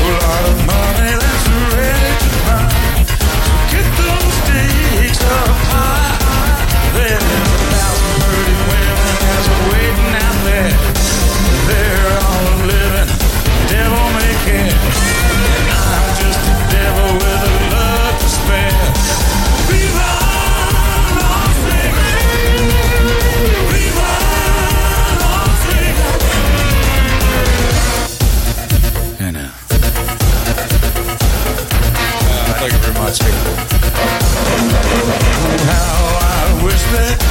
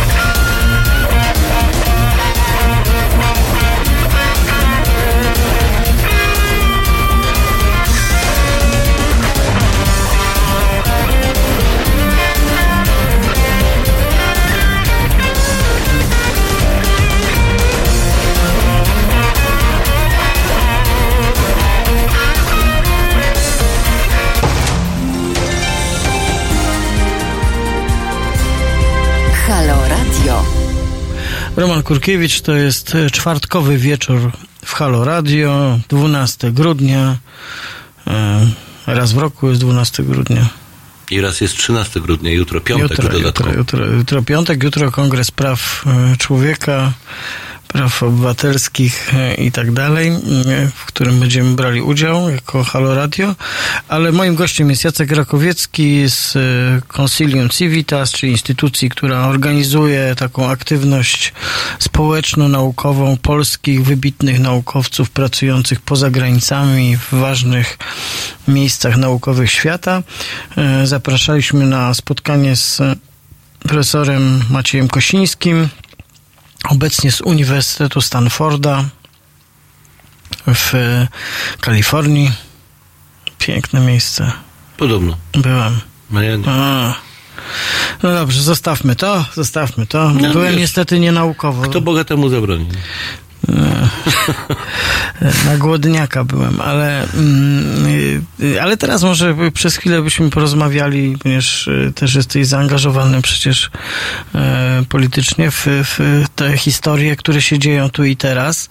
No z jednej strony ciekawy wątek poruszyliśmy, kiedy Państwo nas nie słyszeli, czyli mówiąc o tej przygotowywanej przez Prawo i Sprawiedliwość ustawie o możliwości pozbawiania mm, prawa do wykonywania zawodu przez sędziów, czyli tych sędziów, którzy tak naprawdę stosują konstytucję, e, zalecenia Trybunału Sprawiedliwości Unii I Europejskiej. kwestionują prawo albo- do sądzenia albo wyroku- obywa- y, sędziów mianowanych przez tak zwaną No neokarę. tak, bo to jest konsekwencja. Albo Tak. właśnie postanowień Sądu Najwyższego. E, No i tutaj podzieliłeś się taką e, refleksją z rozmowy z Ewą Siedlecką z polityki, która przez ostatnich kilkadziesiąt lat właściwie już Ja już tak przecież nie postarzeję. Trudno w to uwierzyć. e, Komentuje sprawy prawne, że e, Ewa Siedlecka powiedziała ci, że właściwie ten ruch to jest przekroczenie reguł traktowania sędziów przez państwo e, bardziej radykalny niż to, co się działo w stanie wojennym. Tak, to znaczy zdecydowanie, 80. a na pewno zdecydowanie bardziej niż to, co się działo w PRL-u na przykład, tak? Tak. Znaczy w, w, w, w tym normalnym PRL-u, no pomijając okres stalinowski, no, który był jakąś trochę, trochę inną bajką, powiedzmy. inną. Ale chodzi o to, że w stanie wojennym, czyli rzeczywiście w momencie wprowadzenia stanu wojennego, e, rządzący odsunęli od możliwości orzekania kilkunastu sędziów, których uznali za najbardziej jakby to dzisiaj powiedzieli, dzisiaj te słowa wszystkie brzmią źle, niepokornych, tak, niezależnych po prostu. Mhm. Natomiast tutaj jest przygotowany ustawowy młot na czarownicę, że użyję nawiązania do legendarnej książki inkwizytorów dominikańskich z XIV wieku, wydaje mi się. Ta książka może przełączyć. 14, 15, 15 chyba. A, to trzeba z kolei sprawdzić u innego twojego kolegi Michała Komara w Czarownicy i inni znakomitej Myślałem, że u Szymona opisującej, opisującej e, właśnie całe zjawisko polowania na czarownicę. To jedna z ciekawszych nie, to, książek, jaką przeczytałem. Tak, to teraz jest, jest modna czarownica, właśnie został... E, no tak, ale on jest, wiesz, pisany takim trudnym językiem, natomiast Michał Komar to genialnie absolutnie opisał. Okej. Okay. XV wiek. No właśnie, 15. Tak. Ale Dominikanin. Heinrich Kramer. No, coś wiesz o Dominikanach. Tak. Z innym inkwizytorem Jakobem Sprengerem, nie mylić ze Springerem, Filipem. Dobra, ale to mówimy o tej jednej historii, no i, i też przyglądamy się spektaklowi właśnie tej niesamowitej wewnętrznej wojny między prezesem Najwyższej Izby Kontroli Marianem Banasiem, a jego środowiskiem politycznym, czyli Prawem i Sprawiedliwością, że Marian Banaś, Banaś się zbiesił, zbanasił się. Tak, znaczy to jest, to jest coś niewiarygodnego zupełnie. To znaczy jest tak, że ja pamiętam, że w 2015, w końcu 2015, w 16 roku ciągle nam się wydawało, że PiS przekroczył już jakąś ostatnią granicę, której się nie da przekroczyć. Już, znaczy nie ma już żadnej kolejnej, a tu się okazuje, że dno ciągle jest jeszcze głębiej, jeszcze głębiej i jeszcze głębiej. Y, I to, że oni Znaczy, najpierw... słychać pukanie spod spodu, o to Tak, ci chodzi. tak. I że oni najpierw sami, przecież wszemi wobec publicznie mówili, że jest to absolutnie kryształowy człowiek. Wzorcowy. No zresztą na co dowodem była jego spektakularna kariera właśnie w rządach PiSu, na różnych bardzo ważnych stanowiskach, łącznie z Ministerstwem Finansów. No był prawda? wiceministrem i ministrem. Tak, to, tak, tak. Yy, I, yy, I następnie w, w bardzo krótkim czasie i mimo wtedy, jakbyśmy nie narzekali na opozycję parlamentarną, która jednak głośno krzyczała, sprawdźcie go z tym facetem, coś jest nie w porządku i PiS mówił, kryształowy człowiek, kryształowy człowiek, ohydna walka polityczna, prawda, szkalują e, kryształowego człowieka, po czym raptem e, PiS znalazł się z przysłowiową ręką w nocniku. Ja już nie powiem, co w tym nocniku jest, bo tam, żeby tam tylko siki były, to jeszcze by było małe piwo. no. Proszę cię, proszę. Co prawda my jesteśmy pozakoncesyjni i nie można nas karać. Ale czy słowo siki jest y, słowem niecenzuralnym? No, ale dałeś no, do tutaj, dobra. Y, Prawdę mówiąc, ta, ten zwrot brzmi z ręką w nocniku wystarczy. Ale właśnie wiesz, on I jest za słaby. Ale nie sądzisz właśnie, że, że język, poczekaj, że język, którym nauczyliśmy się operować, zdecydowanie przestał wystarczać do opisywania Prawa i Sprawiedliwości. Na tym polega problem. Hmm. Że słowa powszechnie uznane za obelżywe okazały się za słabe. Znaczy, myśmy je zużyli, nie wiem, cztery lata temu i tu się okazało, że no, ile razy w kółko można powtarzać to samo obelżywe słowo, skoro ono już się zdewaluowało kompletnie. No. Ja bym użył takiej metafory, że PiS potrafi samemu sobie wbić nóż w plecy. No, to jest jakaś sztuka. jedna. Prawda? Że to jest To jest jakby- sztuka cyrkowa, powiedziałbym. No to jest coś więcej, bo to właściwie, to jest fizycznie właściwie niewykonalne. Wiesz co, tu ja mam Ale- pewne podejrzenie, bo to być się może jogin by potrafił, tylko że podobno yoga z punktu widzenia PiSu chyba jest jakimś dziełem Ale szatana. Tu się zbliżamy do wątku, który chciałem poruszyć, ponieważ e, ty, e, Dziennik Rzeczpospolita opublikował pasjonujący tekst, który nie jest analizą wątków psychospołecznych, jak to powiedziałby Sloterdijk, że zażartuje z pewnego tekstu e, kultury popularnej. E, Natomiast e, to jest E, Autorstwa pewnej znanej intelektualistki. tak, tak. Natomiast otóż, otóż tygodnik, nie tygodnik, dziennik Rzeczpospolita zrobił wywiad z profesorem Mariuszem Jędrzejko, socjologiem i pedagogiem społecznym, na temat tego, że siła Mariana Banasia i jego niezwykłość i postawy i zachowania w tym konflikcie e, wywodzi się z tego, że on ma czarny dan w karate. Czarny Dan to jest pierwszy, y, pie, je, pierwszy Dan, to jest czarny pas. To jest stopień mistrzowski. To jakby to już naprawdę trzeba się namęczyć, jak on Czy słusznie to jest mówi. najwyższy taki stopień, czy coś jeszcze jest wyżej? Jest siedem danów, Aha, to jest najniższy z najwyższych. rozumiem, tak. Najniższy z najwyższych. Czyli ostatnie miejsce, ale w ekstraklasie. No to już jest mistrzowska, więc No jakby tak. już jesteś mistrzem, więc, więc, więc on mówi, że to jest właściwie, on się zachowuje jak wojownik i on jakby w tym sensie jest bardzo opanowany, nie poddaje się takiej prostej emocji. Że ta historia, wiesz, że ten akt dymisji gdzieś jeździ, wraca, gdzieś krąży między Ale właśnie tutaj jakiś element emocji jednak wystąpił. Ta czwartkowa jego Wystąpił, rozmowa na wystąpił. Nowogrodzkiej, potem jednak wysłanie dymisji, odesłanie jej, Bo w wydaje się groźba wobec syna, Znaczy która nie, podobno nie go... groźba, tylko realny ruch, atak na syna, ponieważ syn został z, zwolniony No, czyli jednak emocja. No, emocja wobec syna, to karateka ma do tego prawo. Nie, Każdy ma do tego prawo się A karateka, nawet karateka. Nawet karateka. Nawet z czarnym, nawet z czarnym pasem. No i prawdę mówiąc tutaj PiS jest w kłopocie, bo dotąd miał karateków po swojej stronie, a teraz ma samotnego strażnika strażnika Teksasu przeciw sobie. Wiesz, mi się co prawda karatety kojarzą z czymś innym, chcecie powiedzieć. Nie Ja wiem, wiem, czy, czy wiem. pamiętasz. To jest Tak, atak na, na wykład TKN-u Jacka Kuronia. Karatety z AWF-u wtedy użyci do tego Ale- w 78 Ale, ale ty, roku albo ty 9. jesteś Krakus, to przecież... Ja jestem w Warszawie. Ja No, tylko no, 11 lat spędziłem no, w Krakowie. No, ale to na tobą ciąży. Ale to pamiętasz, ale to akurat Marian Banaś wtedy był po dobrej stronie mocy. Słuchaj, ja być może nawet go znam, O, bo on o! Bo on podobno się przemazał gdzieś w początkach Studenckiego O! Komitetu Solidarności, w którym ja działałem. Natomiast ja go uczciwie powiem zupełnie nie pamiętam. Yy, mimo, że nas nie było wtedy tak dużo, umówmy się. Tłumów tam nie było. Yy, nie wiem, być może jeszcze nie miał tego czarnego pasa, więc było Nie, jakoś nie, mało odróżnialne.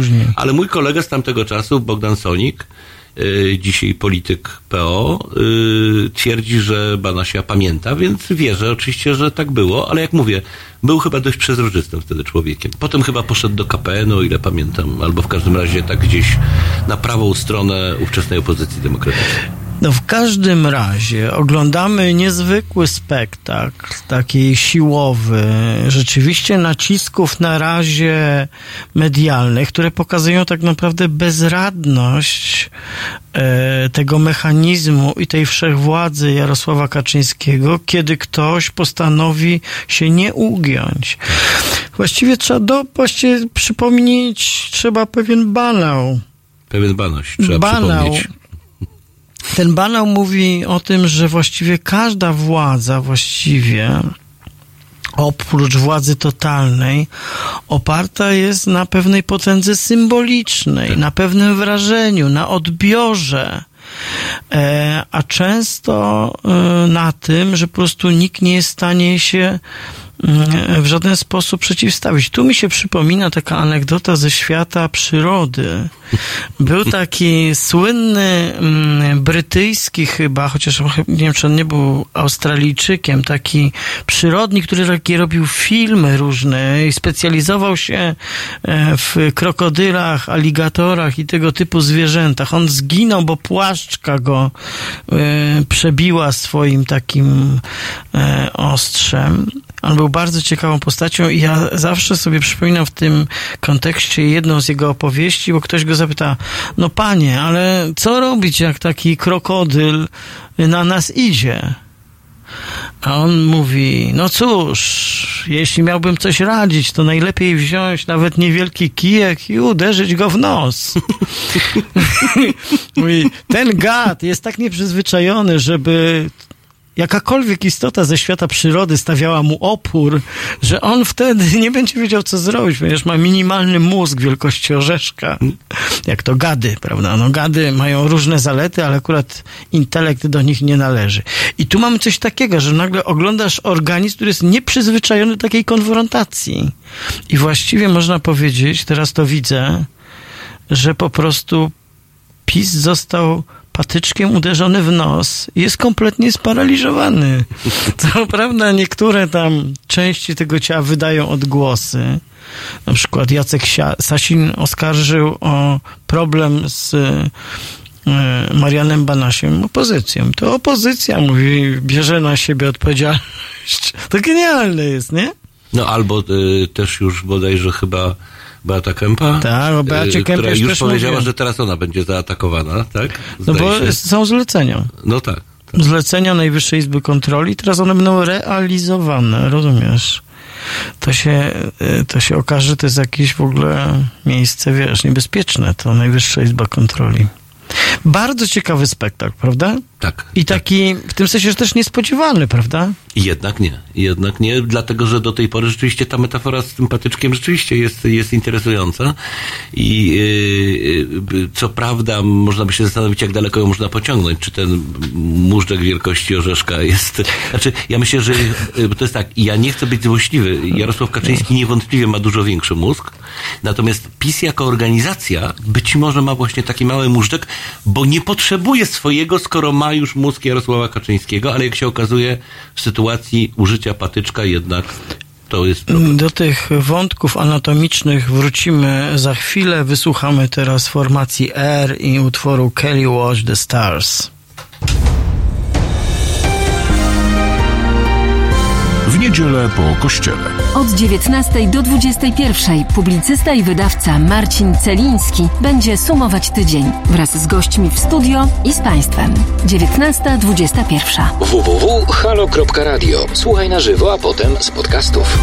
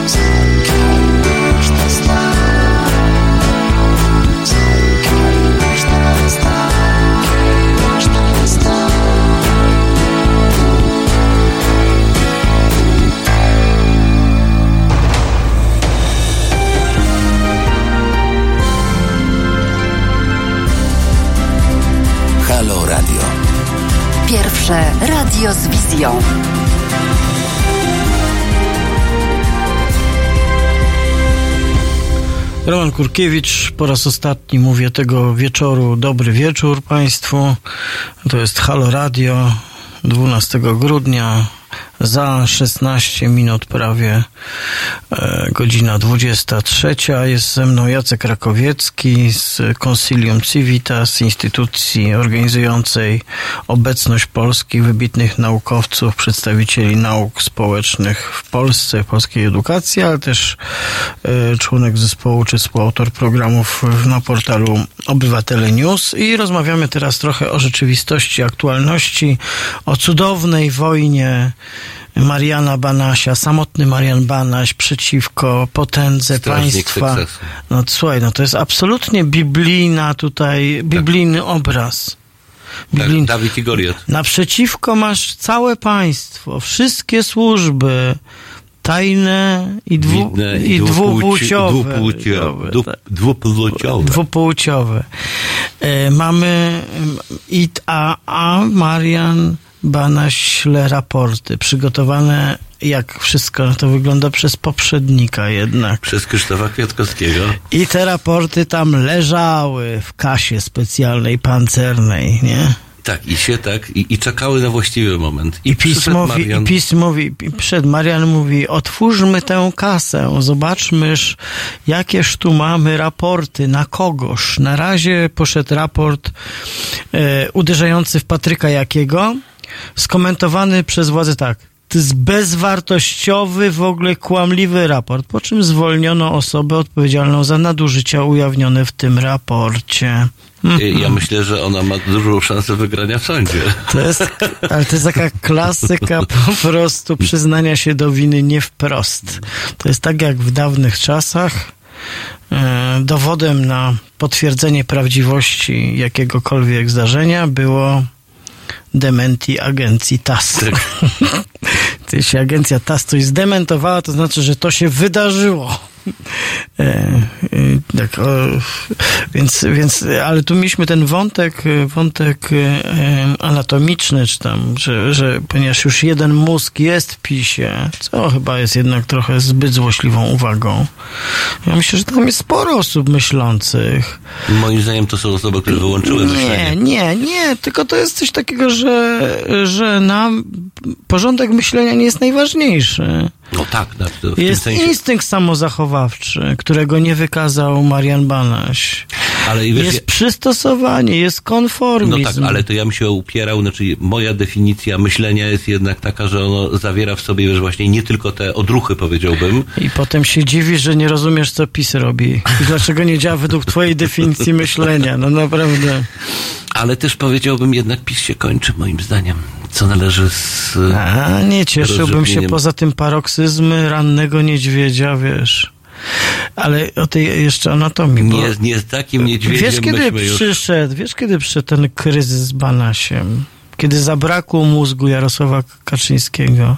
Kiedy na pół dnia wylądował w szpitalu w związku z kolanem? No, jeszcze rozmawiał z, z, z No, ale już był tuż przed. To już Mówi, był. porozmawiał, jakby wydał dyspozycję i spokojnie mógł pójść z kolanem. Poszedł z chorym kolanem i jak to się skończyło? Wiesz, to, jest, to był właściwie zamach. Panie Jarosławie, nie może pan chodzić do szpitala. Nie może Jeśli- pan się leczyć. Nie może pan się leczyć. Dla, dla Polski. Dla Polski. Dla Polski. Znaczy Polska jest niegotowa na to. Tak. To widać. I jeżeli pan ją osieroci chociaż na chwilę, to od razu po prostu przychodzi jakiś bałwan i wszystko niszczy to, co pan zrobi. Trzeba ostrzec. Banasiów jest więcej w tej formacji. Nie wiem, czy wiesz, ale na przykład, że nawiążę zupełnie do czegoś innego, to w ogóle jest niezwiązany temat z tą historią, ale na przykład dowiedziałem się stosunkowo niedawno, że w 1933 roku w Niemczech, kiedy Hitler i jego partia NSDAP przejęły całkowitą władzę, wyobraź sobie, że NSDAP na kilka lat zawiesiło możliwość wstępowania nowych członków, którzy zaczęli napływać masowo. A muszę NSD powiedziało, o nie, hola, hola, karierowiczów nam nie trzeba. A? Widzisz? Proszę, mądre. Ciekawe, nie? Mądre. Z tym, że akurat y, Marian B. jednak y, był od dawna członkiem PiS, także y, takie zachowanie nie Nie zapobiegło. mówię o Marianie, Nie, nie, mówię. Marian, Marian jest karateką. No, ale Czytałem ci wywiad profesora z profesorem Jędrzejką. tak, tak, tak, ale weź pod uwagę, że wszystkie afery, które Politycy jednak patrzą wyszły... na pana Banasia w perspektywie jednego kroku. Ma się poddać. A to wojownik, który wie, że niektóre ruchy robi się na Ippon Kumite, a inne na Gohon Kumite, czyli pięć kroków. A? To aż niezrozumiałe, że ci, którzy go wyznaczyli na tak ważną funkcję państwową, tego nie rozumieją. To tak jak w szachach, nie? Że poświęcasz y, jakąś figurę... No to jest tak zwany gambit. No właśnie. Gambit. No nie, nie, niekoniecznie figurę. Właściwie klasyczne gambity polegają na poświęceniu pionów. No tylko, no ale Właściwie czasem można... pojedynczego piona, a potem są dużo bardziej skomplikowane Ale gambity. czasem możesz poświęcić nawet i poważną figurę, Tak. żeby dać szach i mat królowi. Prawda? No bo szachmat daje się tylko królowi. No to prawda. Także ostrożnie. To trzeźwa, to trzeźwa uwaga. No, dziękuję, no cóż. Jestem co prawda amatorskim szachistą, ale... No tak, ja ostatni raz grałem jakieś 40 lat temu pewnie w szachy. Uhu, to ciekawe. Być może od tego czasu szachy się w ogóle zmieniły, wiesz, nie wiadomo. Szachy akurat zmieniły się stosunkowo niewiele w tym czasie. Aczkolwiek y, jest zmiana, czyli jest duża, taka jedyna właściwie odczuwalna zmiana związana z, w ogóle z rozwojem cywilizacyjnym i z tak zwanym przyspieszeniem polega na tym, że dużą popularnością cieszą się właśnie te partie błyskawiczne. Pięciominutowe. No to jest różnie, znaczy zasadniczo one są trochę dłuższe, ale, ale one się cieszą wielkim uznaniem tutaj. Mm, Po prostu są widowiskowe i, i błyskawicznie się dzieje. No tak, ale to dla mnie było równie trudne jak być karateką, szczerze powiem. Nie będziesz już karateką. Nie będę karateką i nie będę również szachistą. Uff. No to nic, to nic, to nic. Poanalizujmy sobie na spokojnie. Pięć kroków. E, Gohon Kumite, rozumiesz? Musimy teraz e, przedsięwziąć. Jakie pięć kroków kolejnych będzie? Ale też jeszcze, y, jeszcze też jest wersja, wiesz, leninowska, wiesz, dwa kroki na, naprzód, krok w tył na przykład. Być może ta, ta pozorna zgoda Banasia po rozmowie z, y, z prezesem Kaczyńskim, że poda się do dymisji, była właśnie krokiem wstecz, a teraz następują te dwa kroki do przodu. No, w każdym razie wydaje się, że ta batalia będzie raczej miała jeszcze swoje bardzo ciekawe odsłony. To, co jest y, jeszcze interesujące, kiedy się to obserwuje z boku, z tak zwaną złośliwą satysfakcją, nie ukrywajmy tego. No nie ukrywajmy. Nie ukrywajmy. Trochę tego. wstyd, ale nie? Nie, ja się nie wstydzę. Nie, no już bez przesady. Wiesz, Popcorn i ten. tak? nie, no aż tak nie, bo to, bo wiesz, bo prawdę mówiąc, to jest tak trochę, wiesz, to jest taki, taki nerwośmiech jednak. No tak. Dlatego, że jak równocześnie widzisz te realne groźby na przykład wobec sędziów, to, to ta walka jest wcale nie taka, nie taka lajtowa. No, I to jest grupa, która też nie ma skrupułów. Ja też powiem tak, że Poza tym to jednak to jest wszystko prostytuowanie państwa. Znaczy to o tym też trzeba pamiętać. już z tym państwem to już, już nie będę. E, Chciałem powiedzieć zupełnie coś innego, tylko, tylko mi uciekło. E, Bo chciałem powiedzieć, że obserwując tę historię, e, już wiem, co chciałem powiedzieć, że właściwie PiS nie ma języka na tego typu konflikt, na tego typu wewnętrzny kryzys. Nie umie tego załatwić. Zobacz, że nie działają e, konkretne chwyty. Na przykład aresztowanie Kamila Durczoka. Moim zdaniem ewidentnie, żeby poprzykrywać kryzys banasiowy. Kogo tam jeszcze zatrzymano? Coś, co chwilę jest, no są takie klasyczne e, warianty, które normalnie media łykały, a tu nie. Nie ma e, właściwie tych przekazów dnia, bo ci się wyrywają się do głosu pojedyncze osoby z aktywu partyjnego PiSu, żeby sprawę Banasia, tutaj e, Mariana Banasia, pana prezesa Mariana Banasia, przepraszam. Ja zresztą się zastanawiałem, czy opozycja nie, nie zaproponuje mu na przykład wiesz, no, prawdę mówiąc, pierwsza osoba, która zatrzymała, oprócz Olgi Tokarczuk, PiS. Wiesz, y, natomiast... Jak myślisz, kandydat Platformy Obywatelskiej, no nie. Słuchaj, bardzo jesteś okrutny już, wiesz? Bardzo No, jesteś okrutny. Bardzo jesteś okrutny Nie, jednak. No. nie. Znaczy, jeżeli to może Konfederacji to zaproponujmy. No ja nie, myślę, że, ale że nie. kult siły w Konfederacji jest bliski, wiesz, żelaznemu Marianowi. No. Ale wiesz co, ale tu musi być jakaś realna siła. Nie no, bo rozumiesz. Oj, uważaj, Konfederacja tak naprawdę- może za chwilę być realną No siłą. tak, to dlatego ci, ci, cichosza. Ale, e, ale wiesz, że to jest jakby to, ta taka realpolitik. Wiesz, że po prostu nie boimy się śmiałych ruchów politycznych. Poza tym, dlaczego tylko PiS ma korzystać z tak zwanych nawróconych czy odwróconych. Zobacz, jak PiS wykorzystał takiego, za przeproszeniem, Stanisława Piotrowicza.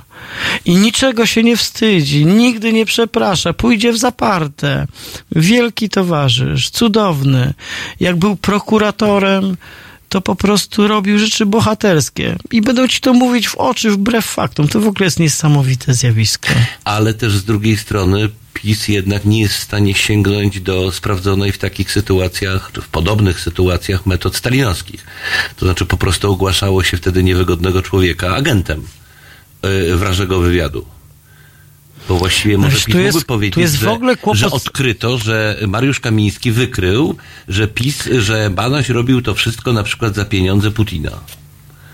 Yy, albo, albo kogoś jeszcze gorszego. Nie wiem, kto, Kto jest jeszcze gorszy? gorszy może być. No Angela Merkel na przykład. Moim zdaniem on Angela to... Merkel, no. Nie, moim zdaniem on to robił za pieniądze Putina, Trumpa i... Nie, Trumpa nie mógł. Nie. Nie, Trumpa uważaj. I Syrizy, nie? Uważaj, nie. Nie, Nie, nie, nie, nie. Trump nie. Nie, Trump. Nie, moim zdaniem retoryka... Ale moim zdaniem Putina i Angeli Merkel wspólnie A. to już jest całkiem logiczna konstrukcja. A ślad chiński. Y, nie, wiesz, Chińczycy nie. Chińczycy nie. są w tej chwili w Poczekaj, bo mamy y, telefon, dzwoni pan Piotr, załóż Jacku słuchawki. Dobry wieczór. Tak, tak, tak. Ale dlatego, że pod, pod, podpuścił mnie tylko kapitan Starsford, Aha, Stratford rozumiem. e, z forum, który napisał, że banaś, banaś, a w międzyczasie sądy umierają. No, i ja tutaj muszę mu przyznać rację. No, ale poświęciliśmy... Się Banasiem, który, wiesz, wydaje mi się, że Banaś jest tematem takim troszkę wygodnym, bo wiadomo, że dużo wody upłynie, zanim Banaś będzie usunięty, a jeżeli w ogóle, prokuratura się będzie zajmować, tamte różne służby się będą zajmować, oj robimy, oj pracujemy. A w międzyczasie po cichutku prowadzimy sobie przepisy, które niestety Tak po cichutku to być się, po cichutku to się No nie da, bo jest no ja Senat. wiem, dlatego chciałem zwrócić na to uwagę, bo być może niektórzy słuchacze nie zauważyli, że to jest coś podobnego do ustawy o IPN-ie. To jest już niestety przekroczenie pewnej granicy. Granicy, która unijnie przynajmniej, jeżeli chodzi o sądy, te pomysły różne na dyscyplinowanie sędziów, e, niestety może się okazać no, dramatyczną porażką. Oby.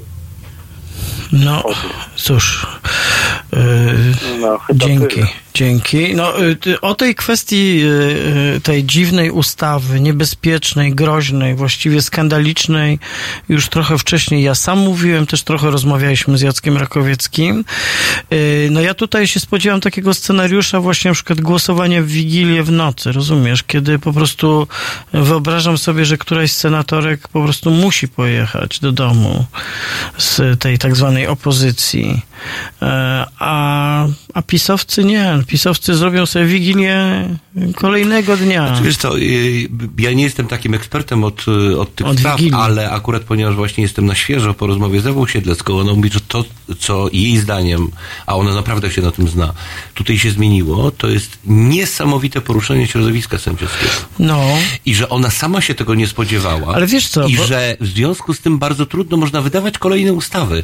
To środowisko naprawdę zorientowało się, że stało się coś strasznego i zaczęło bardzo aktywnie występować w obronie Ale, niezależności ale sądownictwa. Jacku, zobacz, moment, w którym e, Juszczyszyna, sędziego Juszczyszyna z Olsztyna po prostu spotkała dyscyplinarka za to, że wystosował pismo, które Tak, że zadał jest... pytanie. Zadał pytanie zgodnie z wyrokiem Trybunału Sprawiedliwości Unii Europejskiej, a teraz jeszcze mamy wyrok sądu e, najwyższego w sprawie na przykład Izby Dyscyplinarnej.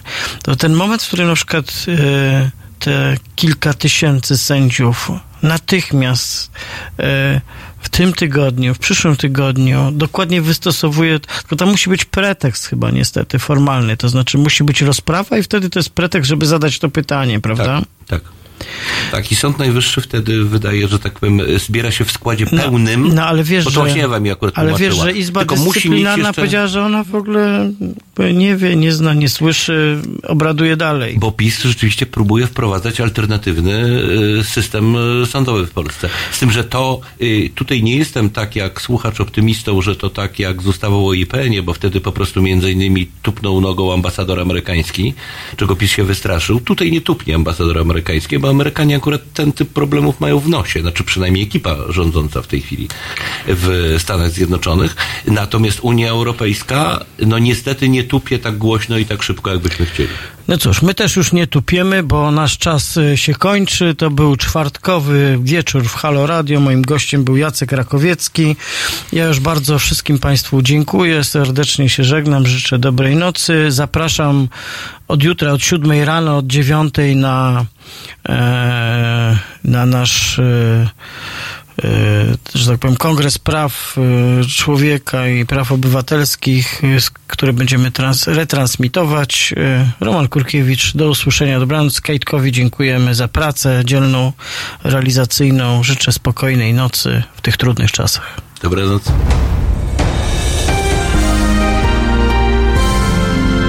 Sobotę Od 19 do 21 Renata Gluza i jej goście pokażą Państwu, że dziennikarstwo może być misją i może czynić dobro. 19.21.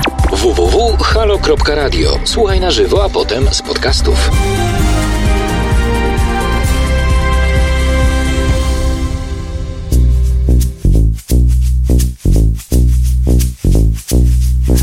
Noc noc. Szukam po mieście naszych zamierzchłych miejsc. Mam złe sny, kiedy nie śpię. O mamy mam złe. Luka po tobie. Nawet dziurawy mam cień. Noc w noc chodzę powietrze Czym by cię tu zapomnieć